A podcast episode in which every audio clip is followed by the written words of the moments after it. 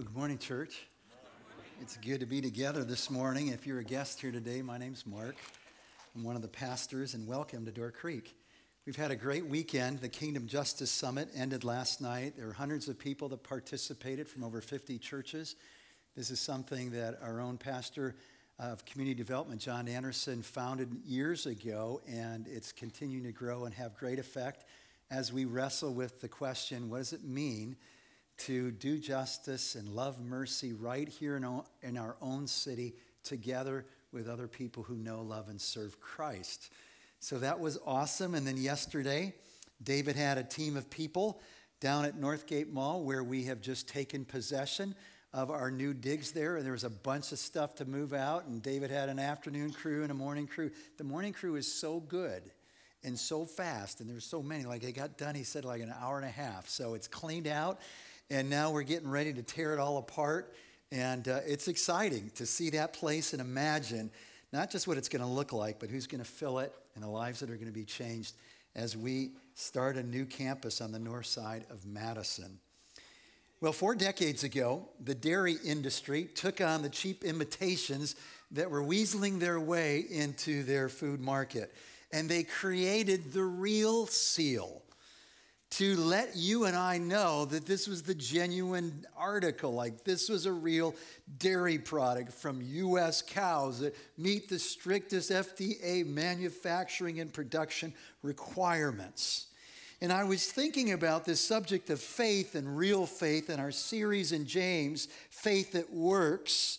And I was saying, wouldn't it be nice if we could know that we have real faith? Because Jesus says there are people that are going to think they had the real thing and they get to stand before God and they find out they don't. I was thinking, wow, it'd be really nice if I could just go look in the mirror for that seal.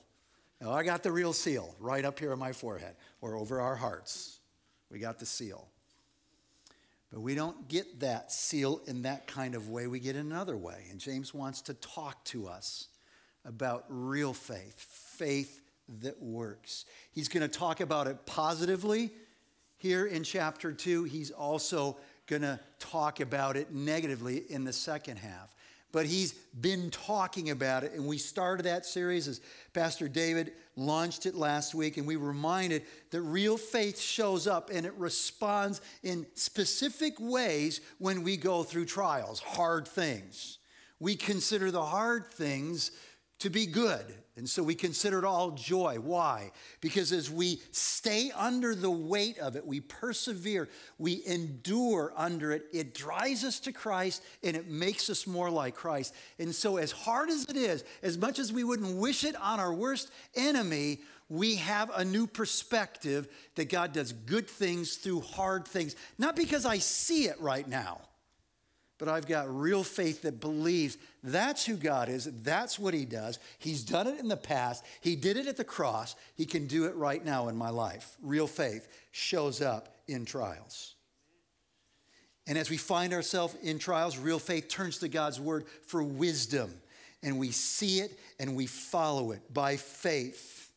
Real faith resists temptation, the evil desires that lurk within our own hearts, not just out there. It's not God, he says. It's the evil desires of our own hearts. Real faith believes that God actually has something far better than whatever this temptation is dangling in front of me, because He is the giver of every good and perfect gift. I believe that, even though what's in front of me right now sure looks good, and I really want it. But it's faith that goes, there's something better. Real faith. Real faith then is quick to listen but not only to hear God's word, but to do it. It's comprehensive, James says at the end of chapter one. It deals with our speech, not just what we say, but what we don't say. Real faith shows up with a bridled tongue, a tight rein on our tongue. Real faith shows up in how we see people, especially the marginalized people, how we treat them, respond to them. Do we care about widows and orphans in their distress? Real faith does. And real faith keeps ourselves pure as we live our life in this world and are tempted to take on the attitudes and the values and the behavior of this world. Real faith shows up in living a real, pure life with God's help for His glory. And it was to that very thing that the chaplain of the Senate gave thanks to God, Dr. Black. I don't know if you saw the short service of Billy Graham in the rotunda of our nation's capital, but he prayed these words Lord, we are grateful for his scandal free life of integrity, characterized by conduct that was above reproach. And let me suggest that that Billy Graham's life of integrity, his scandal free life as he lived it publicly for eight decades. I mean, he lived in 99, but his public ministry covered eight decades. That was just as much a testament of his faith as was his preaching to millions around the world, t- telling people, extolling people, inviting people to follow Jesus. And so, as we come to the end of chapter one, and he talks about the comprehensiveness of faith and talking about things like speech and talking about things like mercy and how we treat people that are in hard situations and talking about living a pure life. He is setting up where he's going in the rest of the letter. So, in chapter two, he's going to talk all about mercy and justice. The first half of chapter three, next week, he's going to talk about the tongue speech. And then the, the latter half of chapter 3, from 313 all the way to 5 6, he's going to be talking about living a pure life. So we're in chapter 2. Grab your Bible and we'll launch into it. And what he's going to say here about faith that is real, and he mentions faith like 11 times in chapter 2, is that faith that is real, the real thing, it shows up with these works, these acts that are depicted by the words of justice and mercy. We're going to see that. We read then in verse 1 of chapter 2 My brothers and sisters, believers in our Lord Jesus Christ must not show favoritism. Suppose a man comes into your meeting wearing a gold ring and fine clothes, and a poor man in filthy old clothes also comes in. If you show special attention to the man wearing fine clothes and say, Here's a good seat for you, but say to the poor man, You stand over there, or sit on the floor by my feet, have you not discriminated among yourselves and become judges with evil thoughts? So James is writing to Christians. They're believers in the glorious Jesus Christ. And he sets up to make his point this hypothetical. He takes us right to where we are a Sunday morning service. And he says, Imagine two guys walk in, and the first guy, he is donning his Brooks Brothers suit. And he is dressed to the nines and he smells good. And you make sure you roll out that red carpet and you take him right up front to that seat of honor. And then right behind him, there was this other man. He was poor his clothes were old, they were shabby. If you didn't see him, spot him, you might have smelled him. He was filthy, James says. And when you met him, you didn't just forget about him, you didn't pretend that he wasn't there. You did far worse. You said, You stand over there, or you sit at my feet as you remember who you are in this world. And what does he says? In this hypothetical, hypothetical situation, supposing a man, whether they've done anything that outlandish, and we go, well, nobody would do that. The point is, they were guilty of favoritism, of a variety that is more like prejudice. And James has strong words for the church back then. And if we think that we don't hold any of those attitudes in our heart, we are probably really deceived as we size up things and people as the world does, not as God does. James has strong words. He says this You've discriminated, you've acted with prejudice, and your thinking is evil. You've been judges with evil thoughts. That is evil. Treating people differently in this situation based on their socioeconomic standing in this world. That's evil. So Webster says this about discrimination prejudiced or prejudicial outlook, action, or treatment, as in racial discrimination. The act, practice, or an instance of discriminating categorically rather than individually. And that's what James is saying. You have done. You've categorically judged this man as a poor man. You've sized him up as the world size. You know why he's poor. You know what he is. You've got it all figured out about this guy. And now that's how you're treating him because you know who he is and how he got here and what he deserves.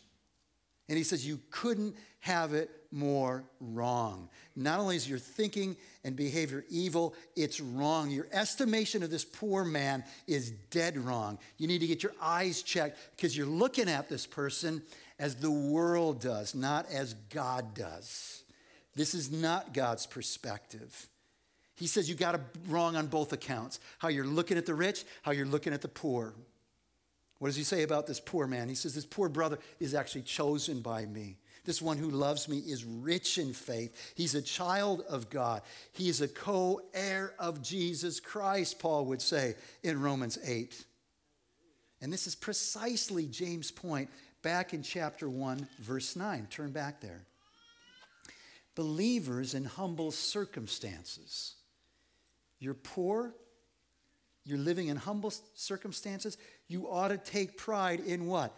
Your high position as a daughter, a son of the king, a child of the creator God. You also have the wrong take on the rich and powerful. The rich that you're catering to for whatever reason, because maybe by association you feel better, or by, you know, treating them really nice. Maybe there'll be a good return on that nice gesture. You, you've got it all wrong because these people, he says, are actually exploiting you. They're dragging you into court. And actually, these are people that do not worship me. They have shown up at your church, but they mock, they blaspheme the very God to whom you worship and belong. And so maybe the hypothetical suppose is getting a little closer to home to James's hearers as he basically says, What are you guys doing? What are you guys thinking as you're living life with each other and the other people that would come into your church? Your thinking is wrong. Your perspective is wrong, and that's why your behavior is all jacked up. It's bad. It's worse. It's evil. It's evil. So, what you're doing, he says, is sin. You're breaking the royal law the royal law of Scripture, which is loving your neighbor as yourself, which remember is the second half of the greatest commandment, and you can't separate the two. Love God with all your heart, soul, mind, and strength. And the second is like unto the first love your neighbor as yourself. And many times in the scriptures, the, the great, and Jesus says this summarizes all of the commandments. Go back to the Decalogue, the first 10. The first four go to loving God with all your heart. Number five, all the way through 10, is all about loving your neighbor as yourself. And, and so you can't separate these two things, is that's what you're doing. You're breaking that law. Verse 8.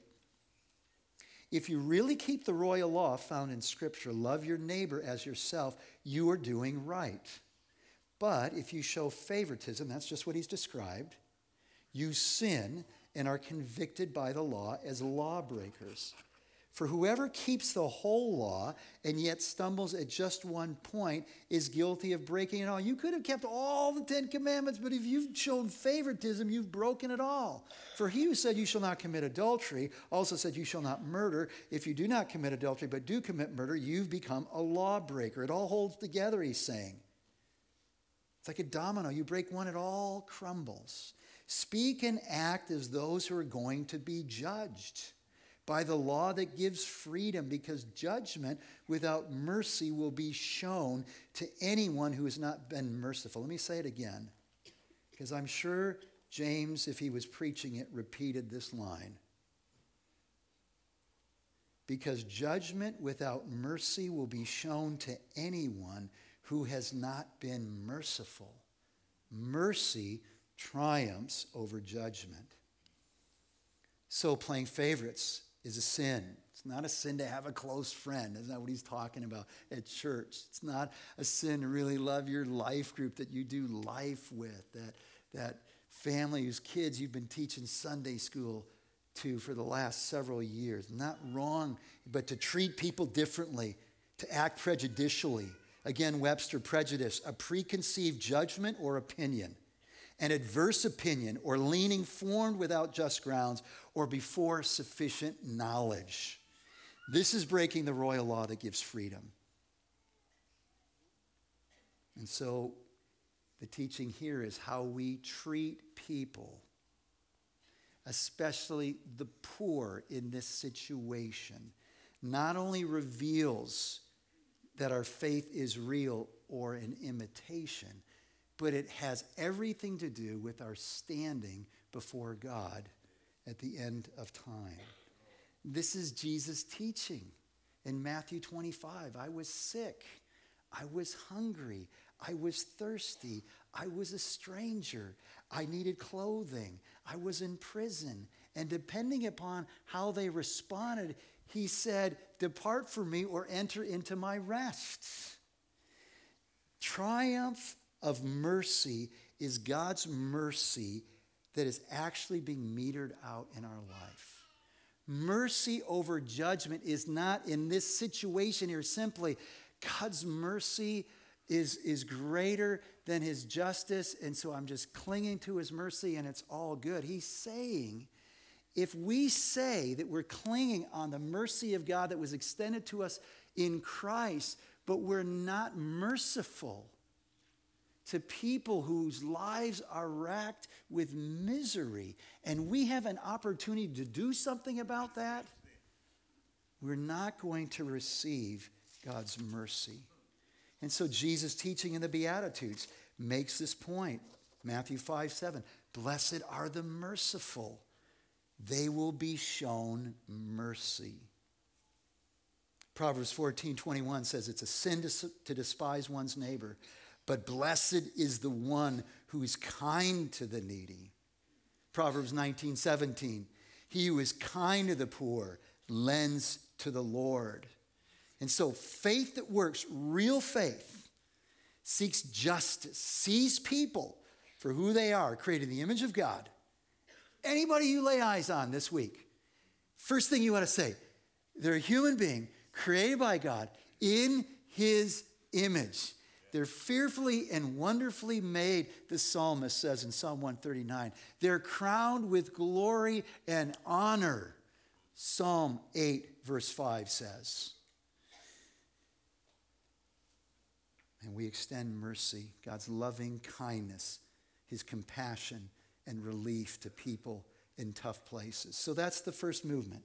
It's positive. Faith that is real sees people as God sees them. Faith that is real pursues justice is seeing people for the, who they are and doing right by them and confronting that which isn't right by them or for them, individually or systemically.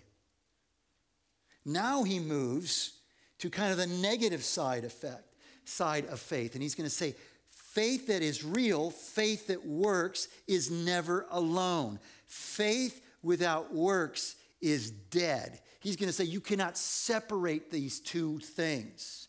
And he keeps driving this home five times in the last 13 verses. Look at verse 14. What good is it, my brothers and sisters, if someone claims to have faith but has no deeds? Can such faith save them?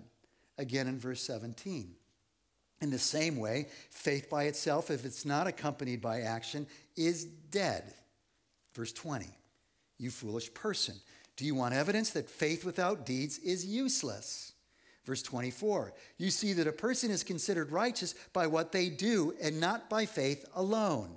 Verse 26, as the body without the spirit is dead, so faith without deeds is dead. And what he's going to do here to press this point is give four different illustrations. The, the first two examples are negative, the last two are positive. He's going to point us to a brother or sister that needs food and clothing, to the demons who believe but don't follow God, to Abraham, the idolater from Ur, who is willing to sacrifice his son, to Rahab, the prostitute from Jericho, who by faith hides the spies and spares their lives. So the first example, verse 14 through 17. What good is it, my brothers and sisters, if someone claims to have faith but has no deeds? Can such faith save them? Suppose a brother or a sister is without clothes and daily food. If one of you says to them, Go in peace, keep warm and well fed, but does nothing about their physical needs, what good is it? In the same way, faith by itself, if it's not accompanied by action, is dead. So, the situation again, a supposed, a hypothetical. You, you come to church, you go to your life group, and there's somebody that you meet that is lacking food and clothing. And what you give them instead of food and clothing or the resources to get the food and clothing is a bunch of God talk. God bless you. I'm going to pray for you. I pray that you'd be warm and well fed, even though you have nothing in your cupboard or in your closet.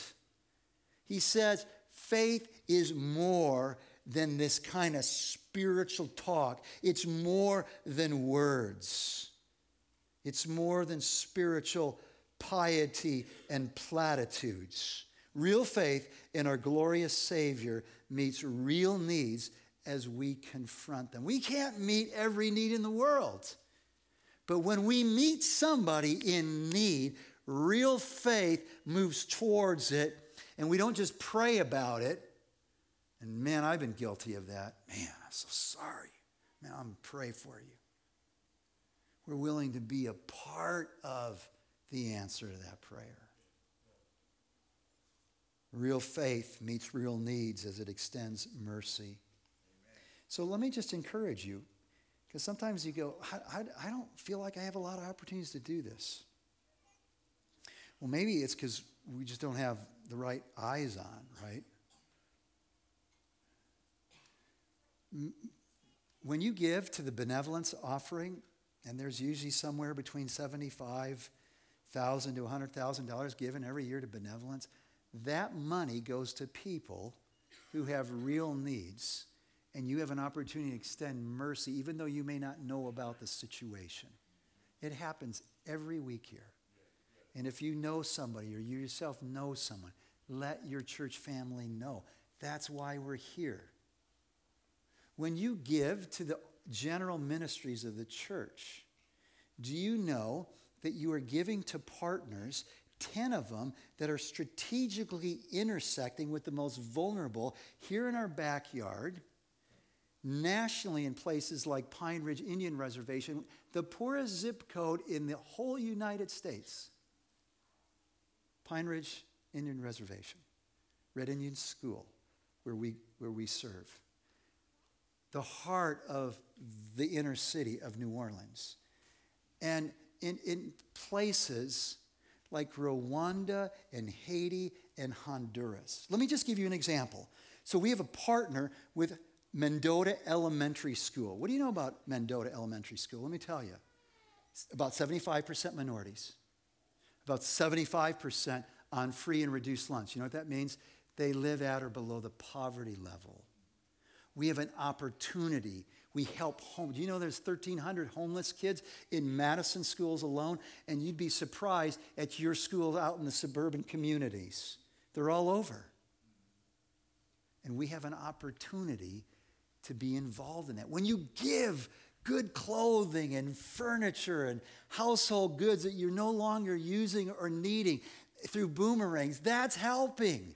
That's engaging in ministry and the ministry of mercy giving. Well, there's a second example. This too is a negative one. Verse 18. But someone will say, you have faith, I have deeds. It's almost like he's overhearing a conversation in church. Show me your faith without deeds, and I will show you my faith by my deeds. You believe that there is one God? Good. Even the demons believe that and shudder. Wow. So he's imagining this conversation where somebody has separated what cannot be separated faith and works. Hey, man, that's good for you. You got works? Well, man, I got faith. And James just pops in. He said, Well, okay, show me your faith without works, and I'm going to show you my faith by my works. And when you see the difference, you're going to realize it's not the same thing. They are not one and the same. You cannot separate these two. And to make his point crystal clear, he says, Well, let me use the example of demons. Like, wow, I wasn't expecting that example. Demons believe, they've got good theology. Faith is more than than head knowledge. Faith is more than intellectual assent. They believe that God is one. The demons, when they meet Christ in the, in the Gospels, they keep recognizing who He is. I know who you are. You're the Christ, the Son of the living God. They recognize His authority, but they don't submit. They're in rebellion to His authority. He says, You can't separate these two things. Real faith is more than head knowledge. So here's a scary analogy for us I can believe that Jesus is the Son of God that he died on the cross for my sins, that he was raised on the third day. But if I am unwilling, eyes wide open to submit to his rule in my life, I actually am living as his enemy. And so listen to this. If the facts of my faith don't move through my hands and feet, it's not the real thing. If what we believe doesn't impact our minds, our mouths, our hands, our feet. Let me make it really clear. Our wallets. We don't have the real thing. We do not have the real thing.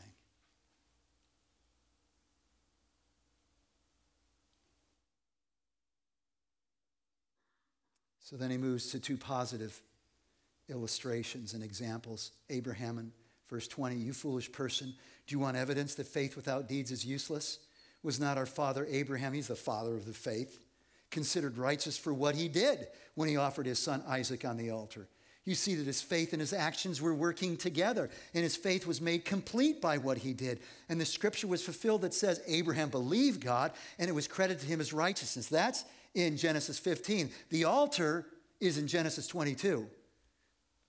And he was called God's friend you see that a person is considered righteous by what they do and not by faith alone. So, what's going to be really helpful about the example of Abraham is he makes it crystal clear of what I believe is a great working definition for faith. And it's consistent throughout the Bible, and it starts in Genesis, the opening chapters. Faith, you've heard me say this Faith is fundamentally taking God at His word. Say that with me. Taking God at His word. And there's two ways we do that. We trust, we believe His promises. I don't have it yet, but I trust that He is faithful to deliver on His word. He's never not been faithful to His word, and I'm believing His promise. I don't have that promise yet, but I'm believing it. I'm believing it and I'm obeying his commands. I'm being faithful to follow. And this is what we see. And he's bringing two events in his life together. The believing the promise in Genesis 15, he'd already gotten the promise in Genesis 12, but it hasn't happened yet. That he's going to have a great name with great descendants, and he's going to have a son who's going to, you know, bring about this family tree that's bigger than all the stars in the heavens and the sands on the seashore. Hasn't happened yet. He's wondering in chapter 15, maybe I heard you wrong. Maybe it's supposed to be like Eliezer, my servant. He says, no, it's going to be from your own flesh and blood. And he took him out to the heavens, showed him the stars, and he believed the promise again. And it says in verse 6 of chapter 15, and it was credited to Abraham as righteousness. He was declared righteous. He was seen before God as clean and pure and beautiful. He was justified through his faith in God. He took him at his promise. But then he says, but that faith was brought to completion when he was willing to obey the command, which was a lot harder than leaving Ur the Chaldees, his hometown, and all the comforts of home, when he had to take his son, the son of promise that he loved so much, and with his servants, pack the donkeys to go off to Mount Moriah and then to leave the servants behind and go up to the mountain to offer his son. And remember what he said. He was such a man of faith. He said, We're going up, we're gonna, we're gonna offer a sacrifice to God. But he says, We're coming. He didn't say, I'm coming back. He says, We're coming back. Because the writer of Hebrews tells us he believed that even if he offered him on the altar as an expression of his faith and love and trust in God, that God would raise up his son from the dead. And he was willing to do that. And he says his faith was made complete. And so James had a lot of theologians like Luther scratching their heads. Luther didn't even want James to be in the canon, in the Bible. He wanted to take it out, going, we can't, we can't have this in here. He didn't see how these two things could hold together because Paul will use Abraham in chapter 4 and other places to be an example of how we're saved by faith and not by works. And all James is saying is, I don't have a, I don't have a beef with Paul, I've already made it clear that we believe in the glorious Lord Jesus Christ, chapter 2, verse 1. It is solely in Christ, but this faith that is in Christ alone is never alone. You can't separate our faith in Christ to a life of faith that exhibits in all the ways that the Bible starts to talk about. And so James is saying, yes, faith precedes works, but faith needs these accompanying actions or deeds to be real. And if you don't have it, it's just flatline dead. What a faith Abraham had to leave the comforts of home. What a faith that Abraham had that he'd give it all back to God. His own beautiful son Isaac. So then you have, man, a really different character from Abraham. You got Rahab the prostitute. She's from the Canaanite people. These were idolatrous, wicked, evil people. They were enemies of the Israelites. She was a prostitute. And she lived in this town called Jericho. And we read about her in verse 25. In the same way, was not even Rahab the prostitute considered righteous for what she did when she gave lodging to the spies and sent them off in a different direction? As the body without the spirit is dead, so faith without deeds is dead. In Hebrews, the writer says this about Rahab, verse 31 By faith, the prostitute Rahab, because she welcomed the spies, was not killed with those who were disobedient. It was an exercise of her faith when she welcomed them and hid them, even though she lied. It was an act of faith. It wasn't commenting on right or wrong to lie, it's just telling us what happened when she welcomed them, when she protected their endangered life, risking her own life, it was an act of faith. But you go back to Joshua chapter 2 and you find out when the guys went up strategically, said, let's hang out at a prostitute's house because men are always going through. They'll never notice that we came because everybody's going in and out of that place. And when they went in there, the king's men noticed that there were some strangers, men they'd not seen, go into Rahab's house. They told the king. The king said, You go make a beeline and get those guys right away. Because the word was out.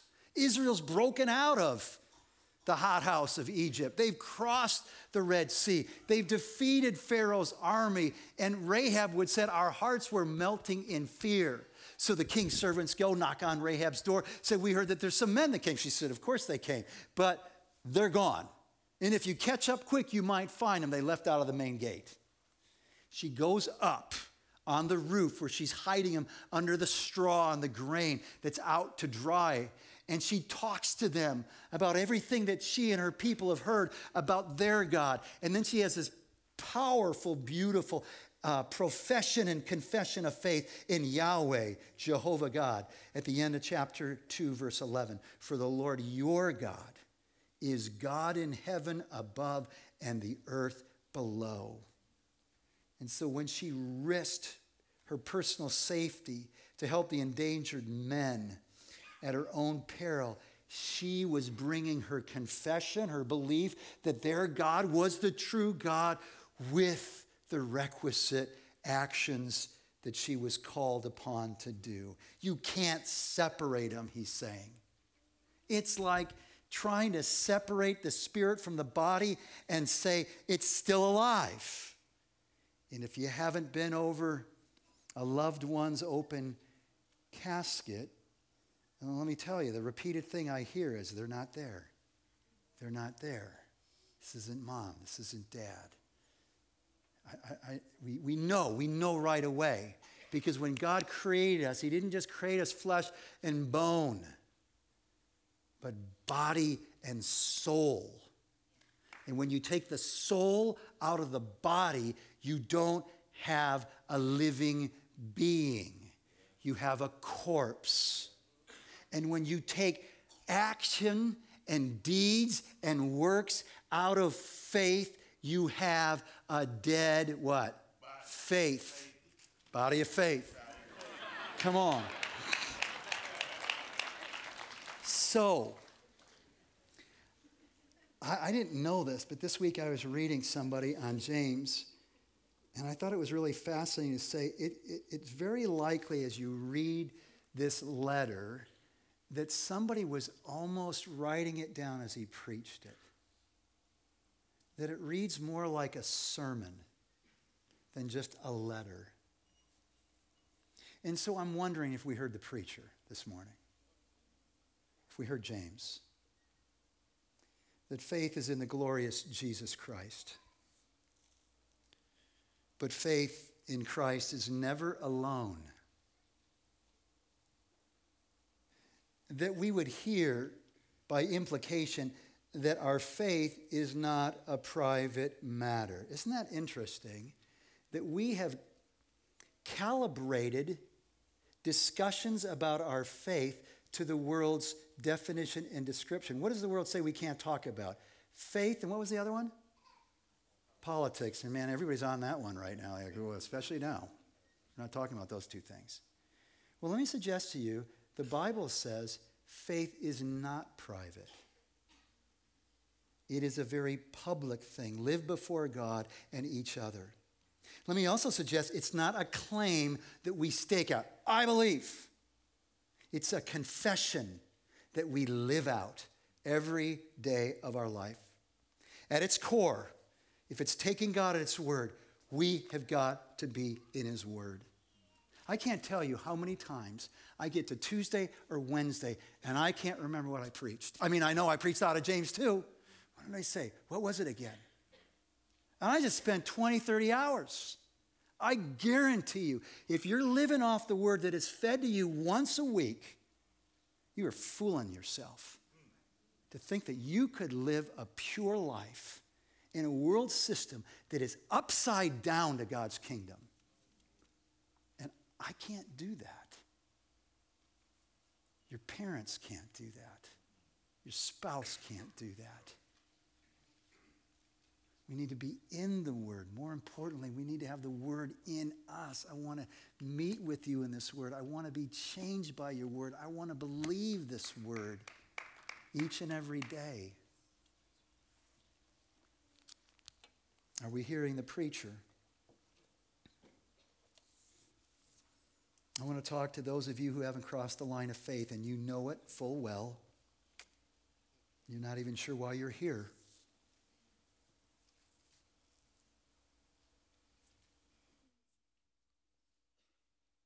I would appeal to you to trust in the glorious Jesus Christ,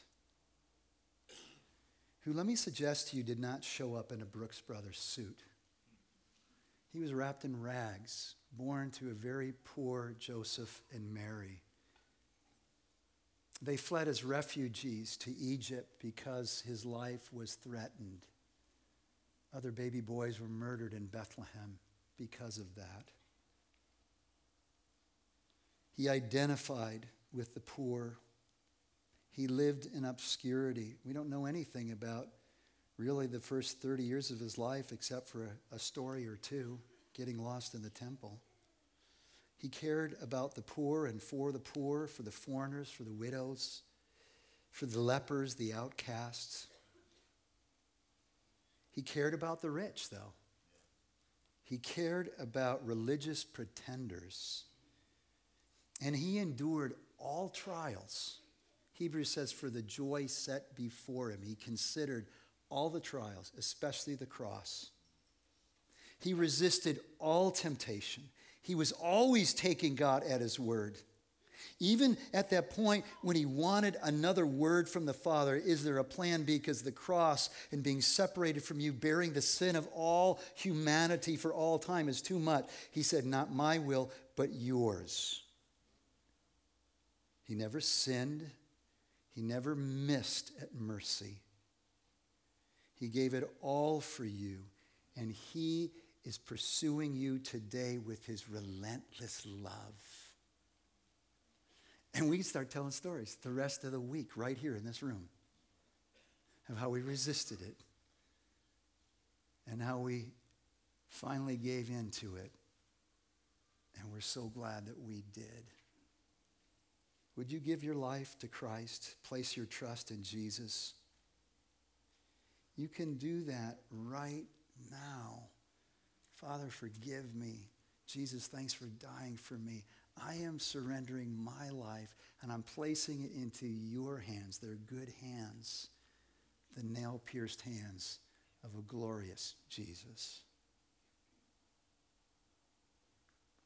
And then I'm wondering if we have real faith, church. Are we hearing the part about religious talk and platitudes? The part about turning a blind eye to the poor and people in need? The part about not seeing people as we should?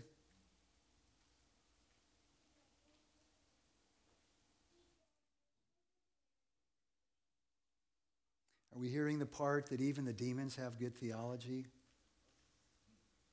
Even the devil knows his Bible? Are we hearing it? Door Creek, we need real faith. And if it's not lived out here in community, how in the world do you think we're ever going to get it right in the world? How are we ever going to be salt and light if we don't engage? We're not all in the same place. We all have different things. And He's fitted us together as a body to help us to grow, to be strong and more like Christ, to do more of His mission in this world. Let's pray. So, Father God, we ask that you would have special mercy on those that right now are feeling the tug of your relentless love and grace. And I pray that you would hear the prayers of those hearts as they silently pray this prayer, reaching out to you now. And so, if you want to place your trust in Christ, you just repeat after me quietly in your own heart. Lord Jesus, I admit that I'm weaker and more sinful than I ever believed. But through you, I know I'm more loved and accepted than I ever dared imagine. Thank you for paying my debt, bearing my punishment on the cross, and offering forgiveness. I turn from my sin and receive you this morning as my Lord and Savior. And Lord, for each one that has turn to you in faith with your spirit in them, would you graciously let them know at a heart level that they belong to you? And may we all know that today as your mirror is, your word is held up like a mirror to show us the nature and character of our faith. Have mercy on us, we pray. In Christ's name, amen.